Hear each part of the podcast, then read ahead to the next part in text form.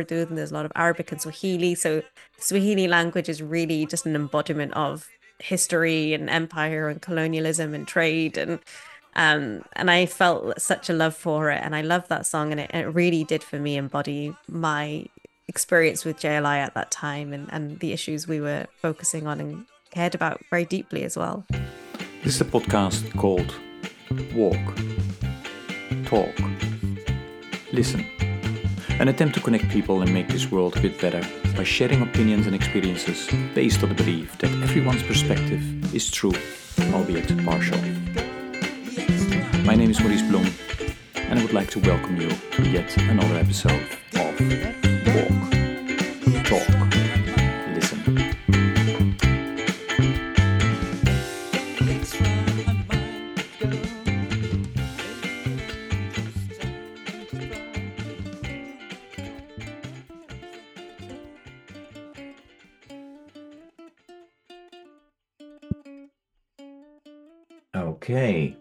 Well, good day, everybody. This is another episode of the podcast Walk, Talk, Listen. And, you know, this is a special one. Um, I think the third with a focus on JLI.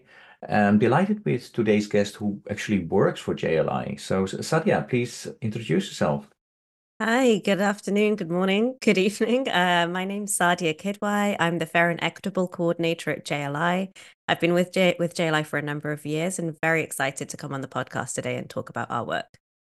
Okay, yeah. And before I ask you what you did before uh, you came to JLI and to explain, you know, what the fair and equitable actually means, um, do you still remember the first time that you heard about JLI?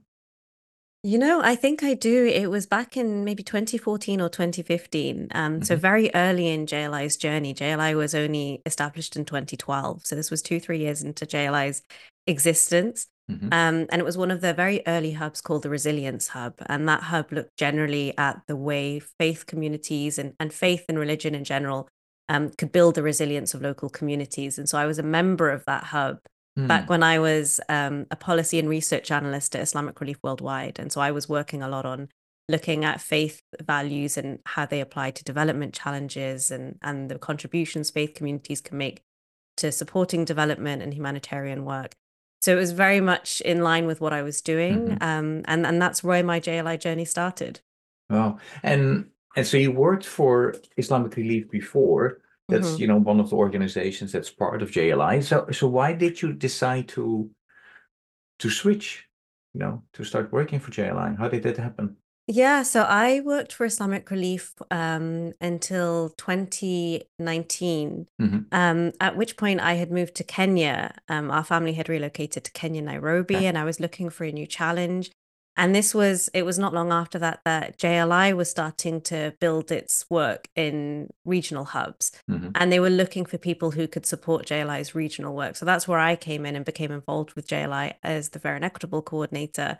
Um, previously at JLI, I had, you know, co-founded the Refugee Hub and I was co-chair of that hub. So I'd, I'd been very involved with JLI in, in a previous capacity. hmm And so for me, this was really a continuation of the work that we'd been doing before, but it gave me the opportunity to go beyond Islamic Relief's engagement with JLI and start engaging with all of JLI's members um, in different regions around the world, which was a very exciting opportunity and challenge. Okay. And and uh, tell us a bit about, tell the audience a bit about uh, what did you do before? You know, you Mhm. worked for uh, JLI. What what is your background and and um, where did you grow up? I mean, we heard you moved to to Kenya. You're living in the US now. So Yeah. yeah, tell us a bit about it. Yeah, of course. Uh, where do I start? So I was, I'm, I'm British originally. So I was born in the UK. I was born in a city called Cardiff, which is the capital of Wales. If hmm anyone's ever heard of that, our flag has a dragon on it, which I think makes it the coolest flag in the world. Um, but that's where I grew up, and I, I grew up in a very kind of active Muslim community. And I was very privileged to grow up in a very active, dynamic community where we were always looking at how we could engage um, in interfaith work and civic engagement work. Um, and my family's from Pakistan originally, so I, I, that's the background I come from. Um, I studied in London, and, and it was in London that I, I became involved in my work in violence, conflict, and development. That was my master's at. SOAS, and and through that, I then um, began working for a small agency in London called Made in Europe. And Made in Europe focused on engaging young Muslims across Europe in development campaigning work. Previously, I think what we'd seen in the Muslim community was a huge engagement of young people in fundraising and charitable work. But in advocacy and campaigning, I think there was a real lack of engagement, partly due to confidence, partly due to just not being aware of how to engage, um, particularly on, on global development issues and creating long term sustainable development change. And so that was my role at Made in Europe. We used to do campaigns training with young people around Europe. We used to do workshops um, with diaspora communities on issues like climate change, on issues like fair trade, on issues like maternal health. And it was small, but very dynamic and impactful, the work that we did, and really exciting um, being in a space like that, which had a very startup mentality. Um, from there, that's when I moved on to Islamic Relief worldwide in Birmingham.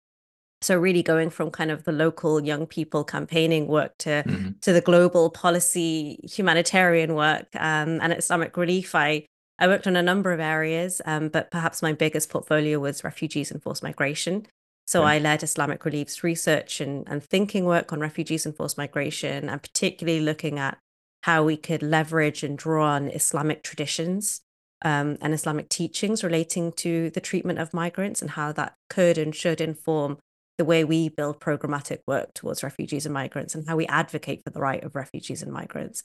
And then from there, I found my route to JLI. It was through the Refugee Hub that I started mm-hmm. building connections at JLI and, and came to work at JLI just four years ago.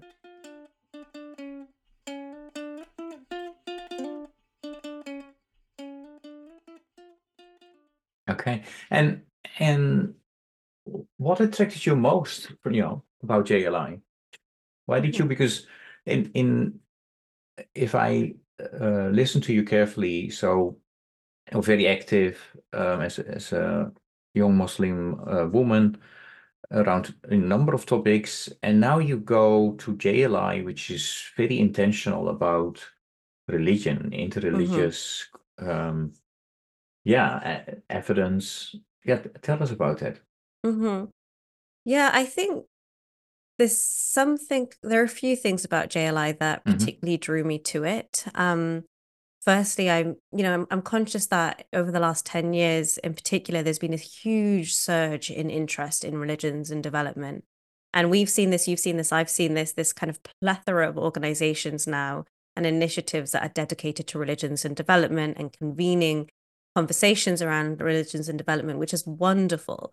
I think what makes JLI very special, though, and what attracted me to JLI is its particular focus on evidence. And I don't think there are many organizations which have that.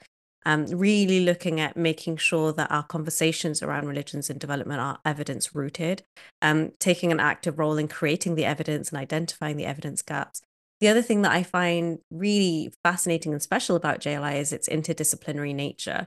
And we're not just engaging um, faith leaders to engage in interfaith conversations. We're not just engaging humanitarian practitioners and we're not just engaging academics, but we're bringing all those different disciplines together to create research and conversations which I think are much richer, but mm-hmm. also much more impactful for change.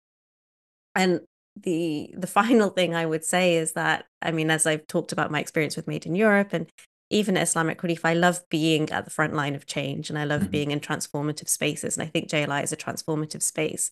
Um, I particularly love working in environments where I can build relationships with people and with different types of people. And that's something that I've especially loved about my role at JLI is the ability to start your day with conversations with colleagues in Nairobi talking about peace building and governance, then mm-hmm. conversations mm-hmm. in Malawi talking about gender based violence, then conversations with colleagues in Thailand talking about anti human trafficking. And it really varies like that. Um, but just really fascinating to hear the insights of our partners working in local communities all around the world. Okay. And and you are responsible for the Fair and Equitable Initiative. What is that exactly about? So the Fair and Equitable Initiative um, began as a process around three years ago. So, mm-hmm. uh, well, I suppose you could say the roots were much longer than that, but let me start three years ago for the sake of time. Um, so back around 2020, um, when the murder of George Floyd happened in the US, and as you know, there was this global move towards conversations around Black Lives Matter and racial justice, mm-hmm. um, and and particularly looking at colonialism and decolonization and what that meant across society. And I think it was probably the first time that we had a reckoning in all sectors, um, or tried to have a reckoning at least. Um, the humanitarian and development sector and and the academic sector were not uh, immune to those conversations, and and JLI being kind of at the nexus of a few of those spaces, also had to then engage in a process of self reflection, looking at what was our role in maintaining or challenging power dynamics in global, maintaining or challenging global power dynamics and racial justices or injustices. We had a process of reflection which really made us think about the way our global hubs, um, which we can talk about later, our global hubs, our knowledge partnerships, and our research maybe did inadvertently recreate some of the power dynamics that really we actually wanted to challenge and should be challenging. Um, the nature of our global hubs meant that we relied a lot on voluntary participation. We relied a lot on members bringing resources to the table, and inevitably that means that your hubs and your and your networks become dominated by members who have resources and who have privilege and who have access to to funding and things like that and and weren't then as inclusive as they should have been for local faith actors, local communities, local members, new researchers and young researchers. And you know, JLI stands for the Joint Learning Initiative for Faith and Local Communities. Our raison d'etre is local communities, and that's what our focus should be. And so we went through a process where we reflected on actually how can we change that and how can we make sure that JLI is a space that works for local communities and is accessible for local communities and can be led by local communities. So the Fair and Equitable Initiative, um, which now we call the Fair and Equitable Approach, is really our attempt to shift the power within JLI and address some of those imbalances that we had in the past. Um, looking at how we can shift resources within JLI towards local faith actors, towards some of our smaller members in different regions, not just in the US and Europe. Um, and practically, what that has meant is that, you know, where in the past we focused a lot on global hubs, um, now we're focusing more on creating regional hubs. And so, regional hubs are similar to our global hubs. You know, they're interdisciplinary learning spaces, it's policymakers, practitioners, academics, faith actors but this time they're focused on a particular region and, and we try as much as possible to maintain them as protected spaces for local faith actors in that region and, and local researchers and local practitioners in that region. So we've been working to create regional hubs in different spaces and different regions with partners in those regions. So we're not just going in and deciding what should be done but we identify partners we talk to them about what they feel the needs are in that region we work with them to create a plan for what a hub might look like and we do extensive consultations with stakeholders in that region and really we're just there to support and facilitate but it's led by our partners in the region. So now we have hubs in east africa in syria in the middle east in uh, southeast asia and now southern africa as well. Um, a lot of the fair and equitable approach as well is also about reforming the way we work within jli and across jli not just in terms of our regional hubs but looking at how we can improve our communications work to make it more fair and equitable, how we can improve our research work to make it more fair and equitable as well. It's an ongoing process. Um, uh, we aren't looking to create miracles, but we are looking to be responsible for the small changes that we can make each and every day in our work.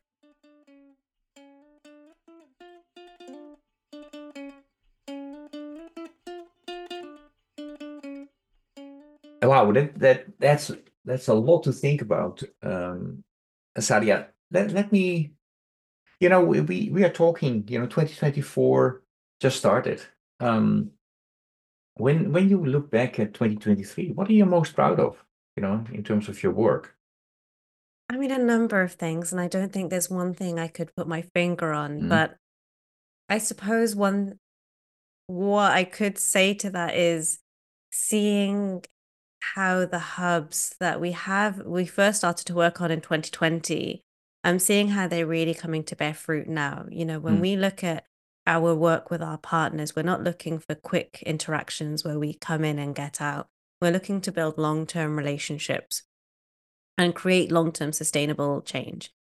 And when we first began setting up the regional hubs in 2020 and 2021 um, we knew it would be a long process and we knew it would be time before we started to see some of the results and it it can be scary i think engage you know working on change um, and doing something new that you haven't done before and and never really being sure how it might work out. But I think what I'm extremely proud of in 2023 is seeing some of the fruits of the labors of our hub members um, from the regional hubs. We mm. have the East Africa hub and the Syria hub completing their first research reports. Um, one of which the Syria Hub has already published one of their reports this year, and further reports will be coming out early, well, sorry, I should say last year now. mm-hmm. um, and reports from the East Africa Hub and further reports from the Syria Hub will be coming out in 2024 now.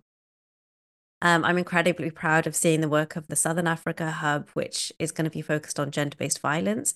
So that was a new hub we started working on mm. this year. They conducted a series of six listening dialogues, um, which are basically consultation workshops with um, religious policymakers, GBV practitioners, but also survivors of GBV in Malawi and Zambia, and just mm-hmm. had the most wonderful feedback from the participants about the need for spaces like this, the spaces that JLI is looking to facilitate, spaces where people can focus on evidence and research that actually meets their needs and addresses the gaps in their communities. I think it really reiterates the importance of what we're doing, which can be hard sometimes when you're mm working in a research organization and everyone's remote and we're all in our houses um, isolated from each other it's it's really affirming to hear how impactful the work we're doing actually is with local communities so it's not one thing but i think a series of things that i'm immensely proud of mm. of our work in jli and the credit all goes to our members and partners who are leading the hubs and leading the work. Hey and no that's so that's exciting to to look forward to and and well, to find as well some of those um, reports and, and, and blogs can be found on the website as well, right? Mm-hmm. Um, but you you talked about the change in name of mm-hmm. you know from from fair and equitable initiative to approach. Yeah. Why is that? What's the difference?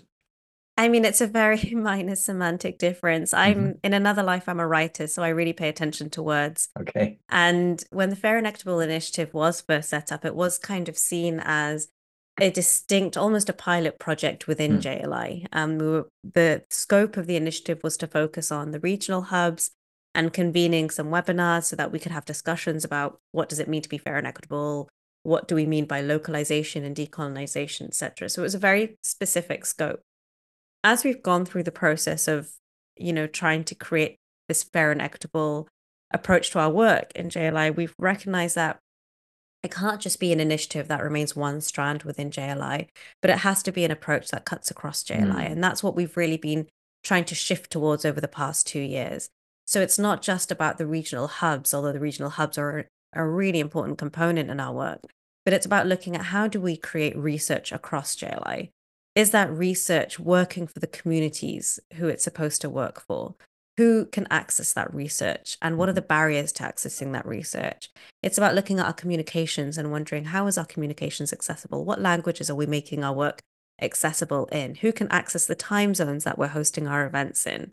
Um, and and and right down to you know looking at you know how we recruit consultants and staff and and making sure that we're representative of the different regions we work in um, and and supporting people equitably across across the organization. So it's really been a process of of constant inward looking but outward change. Um, and that's something I've particularly been working on as well this year. And, and to go back to your other question, also something I'm very mm-hmm. proud of this year. We've been looking to create a set of guidelines for JLI on how we can be more fair and equitable. And that's something we're finalizing now and hoping to share in, in the coming year, 2024 and that will be something that we would like to make public as well so that others can mm. look at that and reflect on it learn from it um, but also feedback on it as well so we can always look at how we can improve um, but these guidelines look at how we can make JLI more fair and equitable across the board in our partnerships and our research and our communications, um, but also just in our internal culture as well as an organization. And the hope is that that will create sustainable change for JLI so that this isn't just an initiative, it's not just a project that lasts two, three years and then it's done, but that this is a process of transformation for the organization and for the network as well. So, if you know, um, if I listen to you carefully, so um, you know, this this approach then there are a lot of debates going on around it you know what is actually necessary you know how do you mm-hmm. keep a balance um, uh, where do you see these debates uh, going in the next five to 10 years? Or where do you hope? Mm-hmm. I heard you say you use the word transformation. What does that mean? Mm-hmm. I think it's an excellent question, and I, I, it's one I reflect on a lot as well. Mm. Um, I'm also cognizant of my positionality.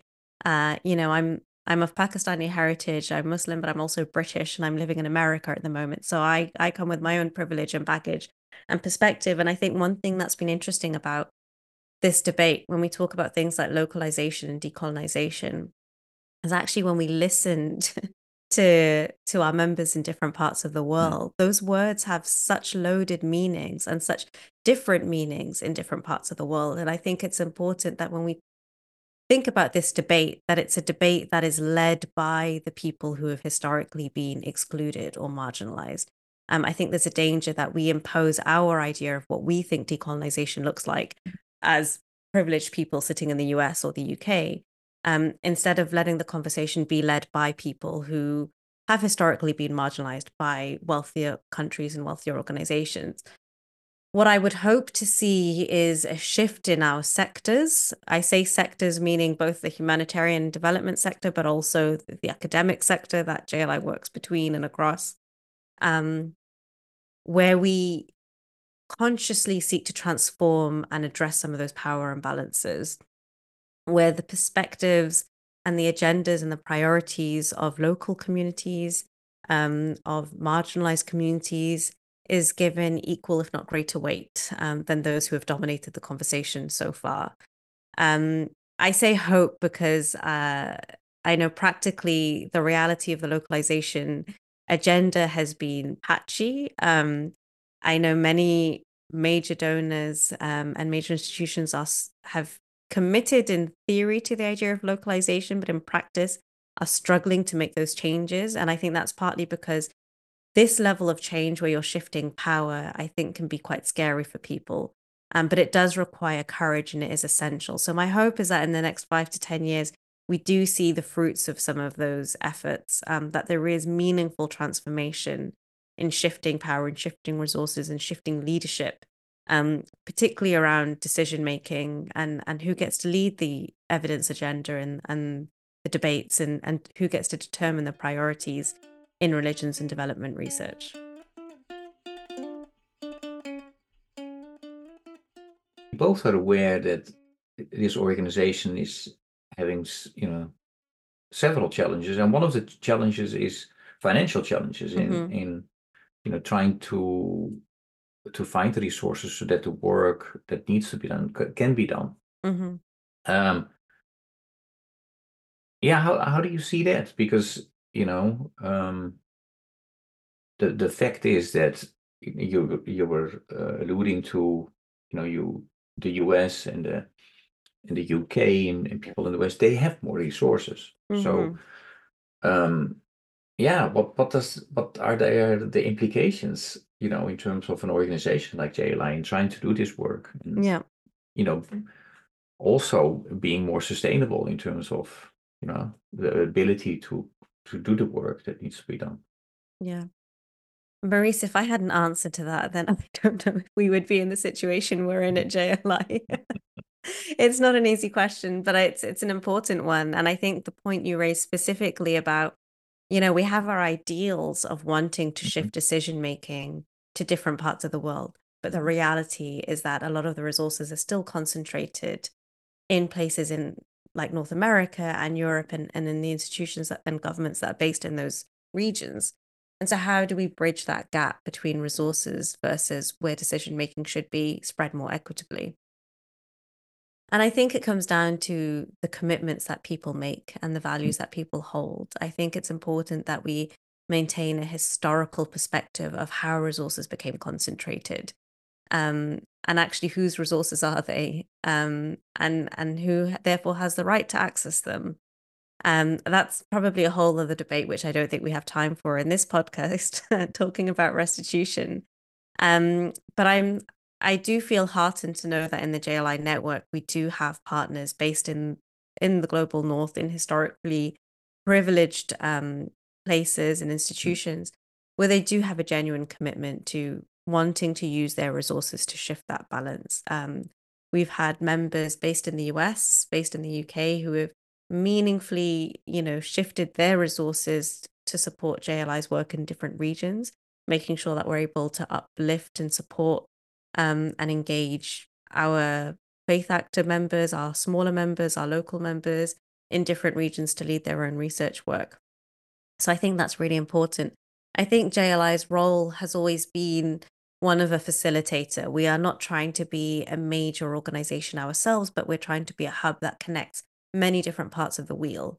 Um, and that's always going to be an essential role, I think, for for others because they benefit from it too. You know, academics who we work with benefit from being connected to practitioners, and practitioners benefit from being connected to local faith communities. And the wheel turns on. We have that role to play in, in connecting these different organizations. So I think I think that role will always be necessary, especially as we move towards a a more complex world as we're seeing um, that role to facilitate different groups and to bridge gaps between different groups will always be essential. So, uh, what the practical implications are of that and how we how we manage that change is is always going to be a challenge. But I think it's one that um, is not beyond us. Um, you know, maintaining those relationships, um, constantly trying to prove and, and help people understand the power of those relationships and, and the importance of these networks um, but also encouraging people to commit to their to their values of shifting power is is an ongoing process that we hope to keep to keep engaging with mm. Uh, th- you know, thanks, thanks for that, uh, Sadia.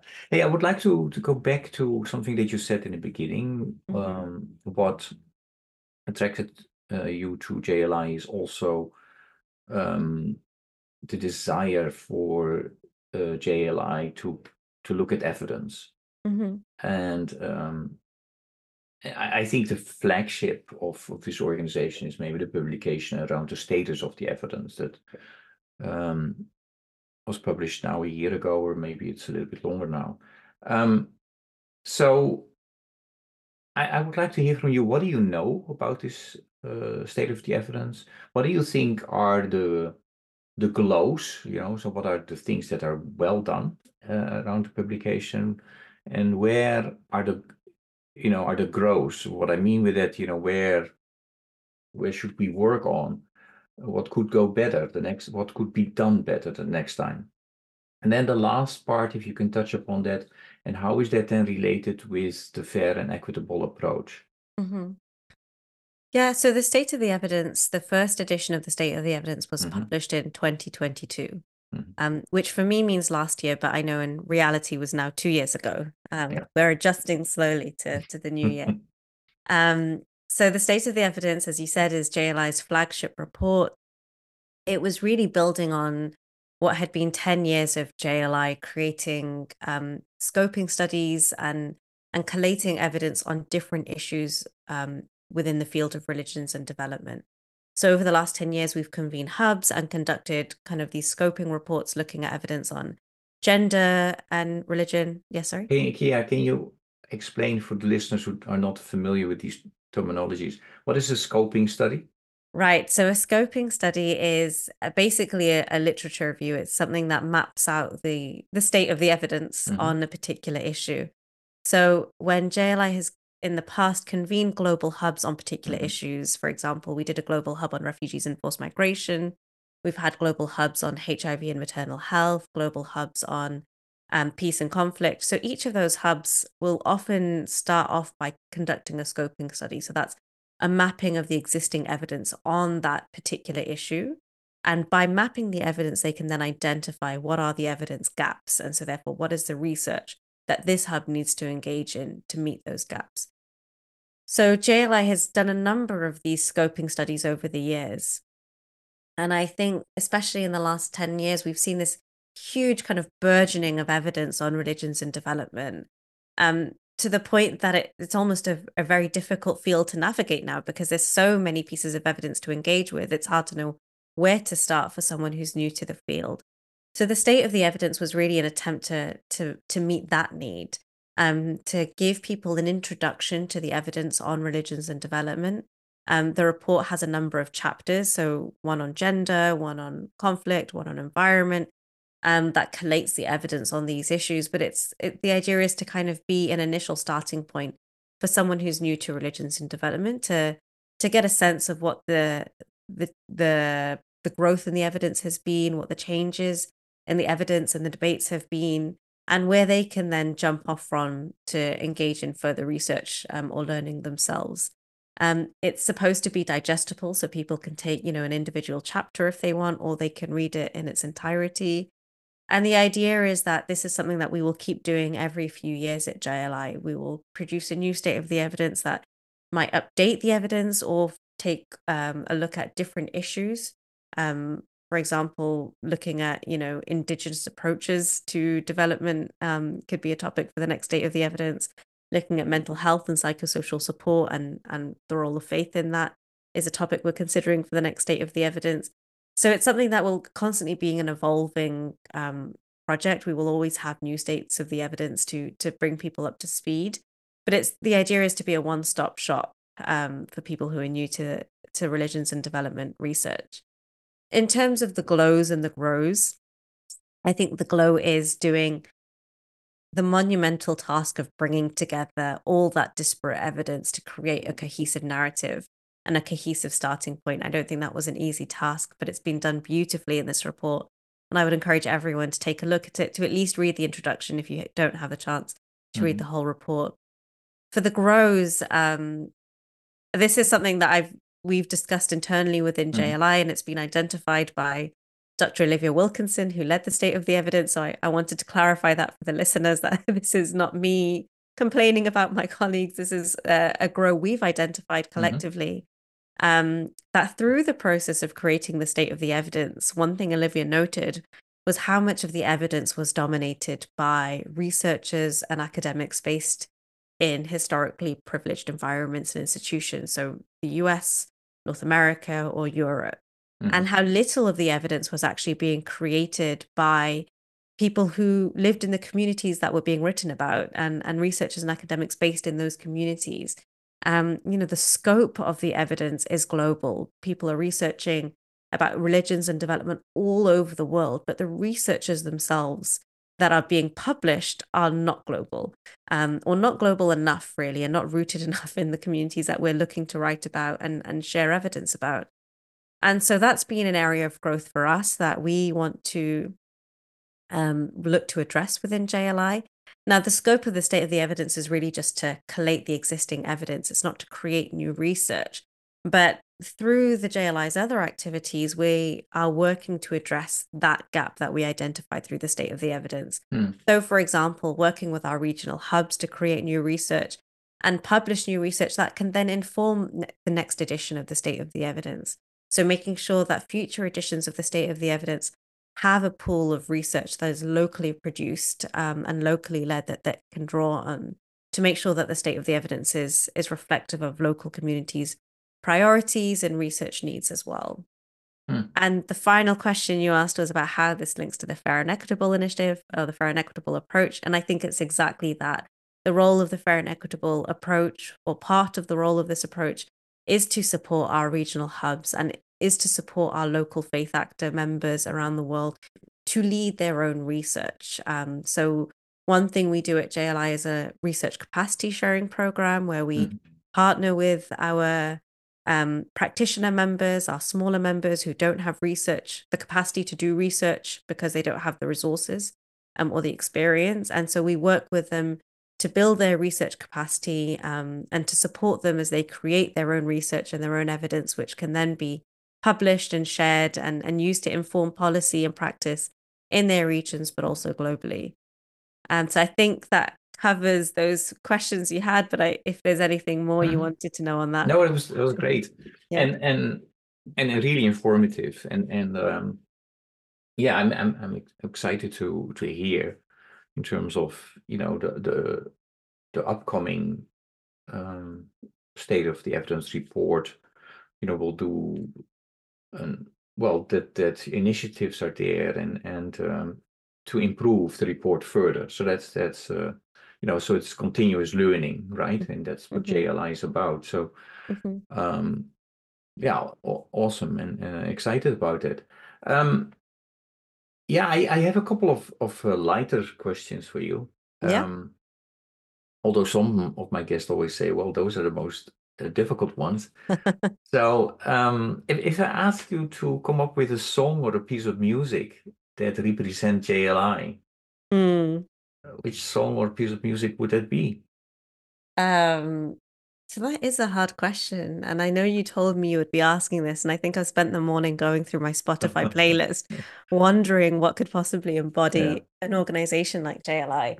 Um, I don't know if I have one song that represents JLI, but I think I could probably share with you a song that reflects my experience of mm-hmm. JLI and my journey in JLI. Um, so I started working for JLI in 2020 when I was living in Kenya in Nairobi um, which is a wonderful place and I love and feels like home and I'm longing to go back. Um, but I, when I work, I, I often listen to music when I'm working because I think when you're reading and you're researching, it's it's important to keep one side of your brain engaged so the mm-hmm. other side can focus on on the work. And and I listen to a lot of music, and I used to listen to a lot of Kenyan music. Um, so one band I listen to a lot is a very famous Kenyan band called Sauti Sol. I don't know if you've ever heard of them. No.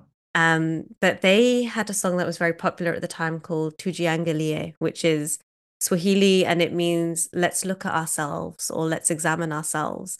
And the song is all about, you know, the, the social and the political challenges facing Kenya at the time, um, issues around corruption and governance, um, but really the personal responsibility of mm. citizens to, to, to reform their country and to reform themselves and to hold each other accountable and hold themselves accountable. And and what's interesting is throughout the song, there's a lot of references to the church as well and, and religion and and that kind of interplay between, you know, religion and faith and mm. governance mm. and the self. Um, and I I always loved that song. I mean, it's just a great song to listen to just for the beat and the melody and everything. Mm-hmm. But I I love the messaging of it. And it was so relevant to the work we were doing in JLI because we were actually setting up an East Africa hub mm. that specifically looked at governance, peace building, and local faith actors. So those were very much the issues that we were looking at when I was living in Kenya and working with our partners, TAPCO, who are based in East Africa and who set up the East Africa hub. Um, those were the conversations mm. we were having, and and I love the Swahili language as well because it it it it taps into my roots as well. My family's Pakistani and we speak Urdu, and there's a lot of Arabic in Urdu, and there's a lot of Arabic and Swahili. So, Swahili language is really just an embodiment of history and empire and colonialism and trade and um and I felt such a love for it and I love that song and it, it really did for me embody my experience with JLI at that time and and the issues we were focusing on and cared about very deeply as well. Hmm, great. And and again for the listeners, Sauti Sol, that's what you said? Sauti Sol, yeah. So it's S A U T I S O L. So it's the sound of the soul, I think. Okay. Yeah. And the, and the title of the song? Tujiangalie. Okay. Um, I can send you a link or I can spell that out as well if you like. That will be good because then the the listeners can.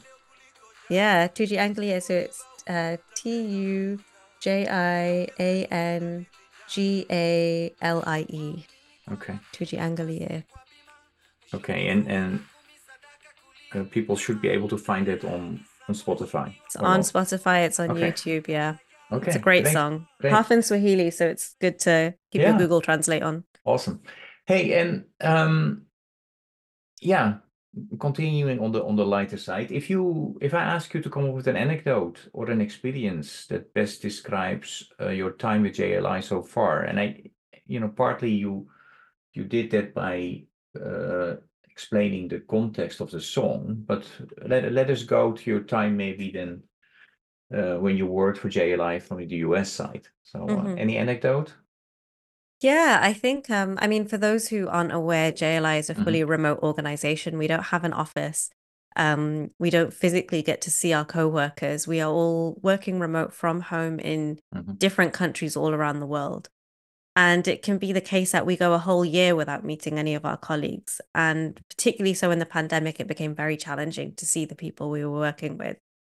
Um, this past summer in 2023, we were lucky enough to have um, a global meeting in Istanbul where we brought together the the paid staff at JLI, the staff and the team, um, but also our board and our leadership council members as well. So the leadership council are the heads of the organizations who are members of JLI.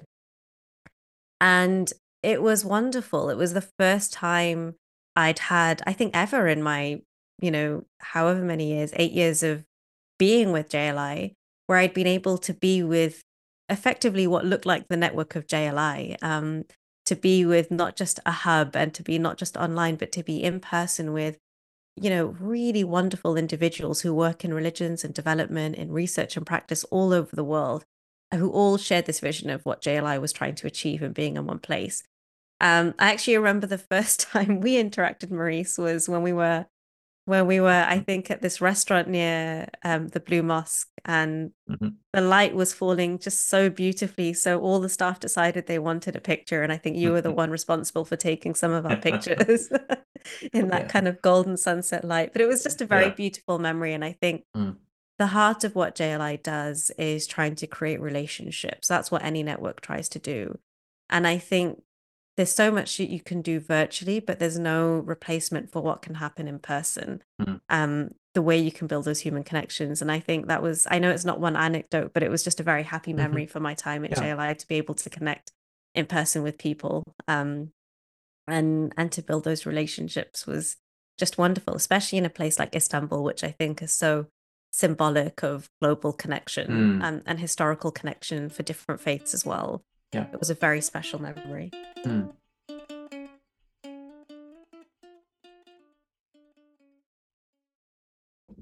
And talking about you know colleagues and partners, if if I ask you to name one mm-hmm. colleague or partner or supporter of, of JLI who embodies what JLI is about, who, who would you name? Now and why? Asking... And I totally acknowledge that you know you would probably say, "Yeah, I can't pick one," but I'm asking you to pick one. Yeah, you're asking me to play favorites, Maurice. You're going to get me in big trouble. I'll have to resign and leave the country. Um, no, this was another very difficult mm. question, and I think so many people can embody JLI in different ways because JLI mm. is so many different things. Um, but I suppose the one colleague who does spring to mind at the moment is uh, a colleague of ours based in Zambia who's currently leading the effort of our mm. Southern Africa hub on GBV. And that's Reverend Mary Mwiche. So, Reverend Mary mm-hmm. Mwiche is um, an ordained uh, reverend for the United Church of Zambia. And what I love about her and why I think she embodies JLI so beautifully is because she's someone who is a faith leader herself. Her day job is being a reverend and, and ministering mm. her congregation. Um, she's a theologian, um, but she's also a, an academic. She's someone who engages in research, but she's also a practitioner. She works for Speak One Voice International, which is uh, an organization that supports survivors of GBV. Mm-hmm. And she does that as well. Um, I don't know how she fits everything into 24 hours of the day, but she does somehow. Um, but she really embodies that kind of intersection of JLI's work of, of religion, research, and practice. Um, and I've seen that it's been such a privilege to kind of work with her on the Southern Africa Hub and see how she brings those kind of rich experiences that she has in all three areas to create a hub that can, you know, really bridge those different spaces. Um, and I'm learning so much from her. I mean, I, I consider her a mentor, and I, I'm I'm so um, constantly amazed and inspired by the work that they're doing in Southern Africa and the work that they've been doing to to consult with communities about how to create um, locally led research on religion and GBV and how to create change in local religious institutions to support survivors of GBV and prevent GBV from happening um, in those spaces as well. So yes, she would she would absolutely be my my person I choose, and I think more than just the experience she has working in those three traditions, I think it's her passion, mm. um, which shines through, and and how she gives so much of herself to serve her community to create meaningful change is just very um, inspiring to bear witness to and to learn from as well.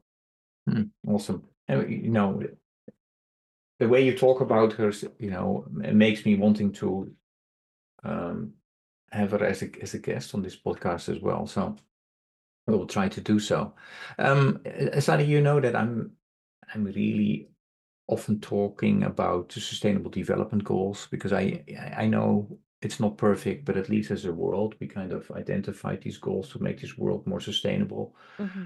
And, and thinking about uh, really the future, about you know the next generations with an S. Um, if we look at at where we are, um, and we have a long way to go. We are, mm-hmm. um, yeah. So there is a lot to worry about. Um, and and from my point of view, it seems that the mission of of JLI is more important than ever. Mm-hmm. Um, yeah, how, how do you see that? You know, the role of JLI within this.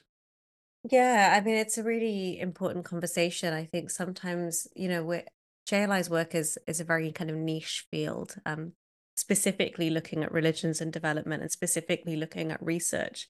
And I think sometimes we can get lost in the weeds of that niche and, and forget to look at the bigger picture. But I think that bigger picture perspective is so important to understand why we're doing what we're doing. And I do think that there is a real, although there's been so much progress in the international development sector towards understanding religion, I still think there's a real underestimation of the importance of religion and faith in local communities, particularly in the communities where change needs to happen or change needs to be supported where there are challenges around, um, you know, uh, marginalization or poverty or lack of resources, etc., where there does need to be a shift in resources and global justice towards restitution, etc. And I think more than ever, I think the role of JLI in bridging that gap, um, in addressing the lack of understanding around religion and the complex role that religion and faith actors can play as well. It's nuanced. It's not all um, roses and and and benefit. It's it's mm. complicated, mm. but I think JLI plays a very unique role in in really laying bare the complexities of that relationship, um, in bridging that gap between the international secular space and the local faith space, um, and and building those networks and building those relationships. I think specifically the role that the work that we're trying to do now in, in supporting locally led research is also so important. Mm. Um, practice and programming and policy should be based on evidence, and evidence should be based on realities. Um, that's what good evidence is and what good evidence should be. It should not be based on the agendas of donors and the priorities of donors, especially if those agendas and priorities don't have bearing with local communities. And what we're trying to do is support evidence that actually reflects the priorities and needs of local communities and allows local communities or supports local communities to tell their own story um, to lead their own narrative and to identify their own needs and to communicate that. I mean, our role is really just to facilitate and support something that should be happening anyway and is happening, but often isn't amplified.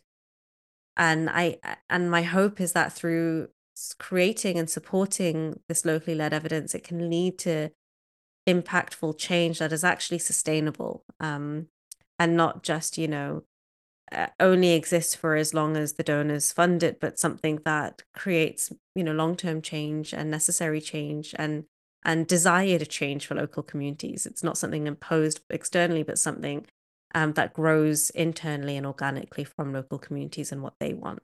Um, that's really where I see JLI's role, and and I hope that we can continue to play a role in making that happen. Thank you so much, uh, Sadia, for today. I mean, these conversations always go fast. Uh, what do you hope that this podcast episode might do for JLI?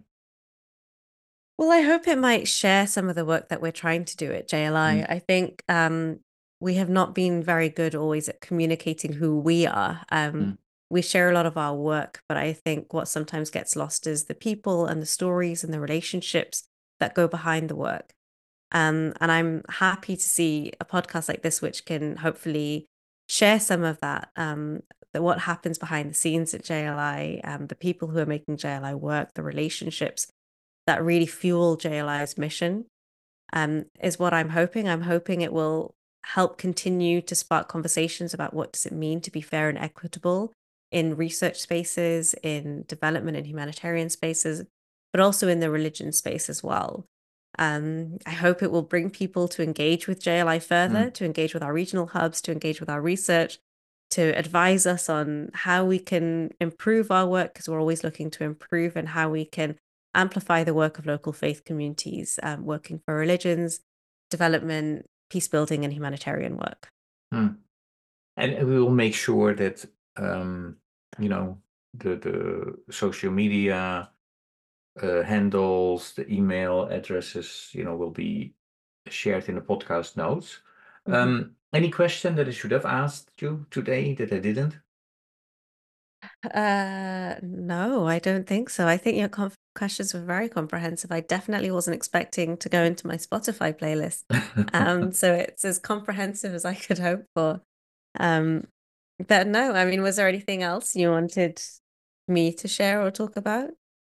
No, I, I think um, I mean I, I could continue our conversation for another hour, but yeah, research research has shown that most people can't ha- handle a, a, podcast longer than an hour, right? So yeah. even 50 minutes is um, like our conversation is is uh, pushing it a bit. So so thank you so much for sharing your experiences, you know, your opinion um, for everything you do uh, for JLI um, and the greater world. So um, yeah, thank you so much. Thank you so much, Maurice, and thank you for the work you do as well. Um, not just for JLI, where I know you're having to give us so much of your time amidst also doing a full time job, but for the work of this podcast as well and having these conversations and hosting these conversations, which is so important. Thank you. No, thank you. It, it's a lot of fun to do. To do so.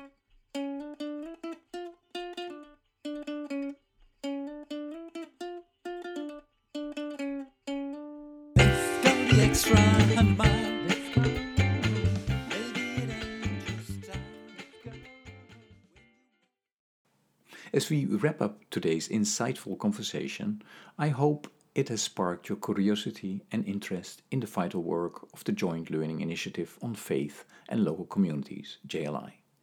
If today's episode has resonated with you, whether it's the desire to collaborate, contribute, or even offer financial support to further JLI's impactful mission, we'd love to hear more from you. The JLI's journey is one of collaboration, learning, and making a tangible difference in communities through the unique intersection of faith and development.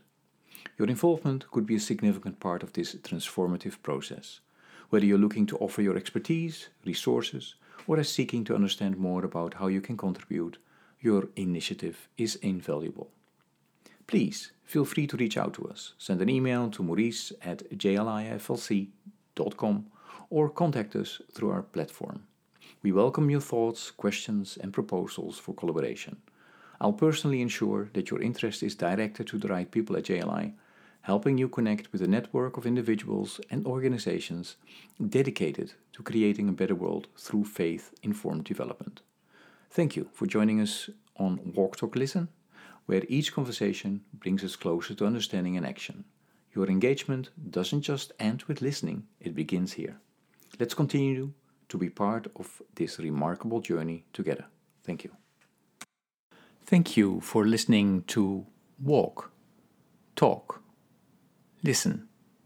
Please check us out on 100mile.org or follow us on Facebook or Instagram.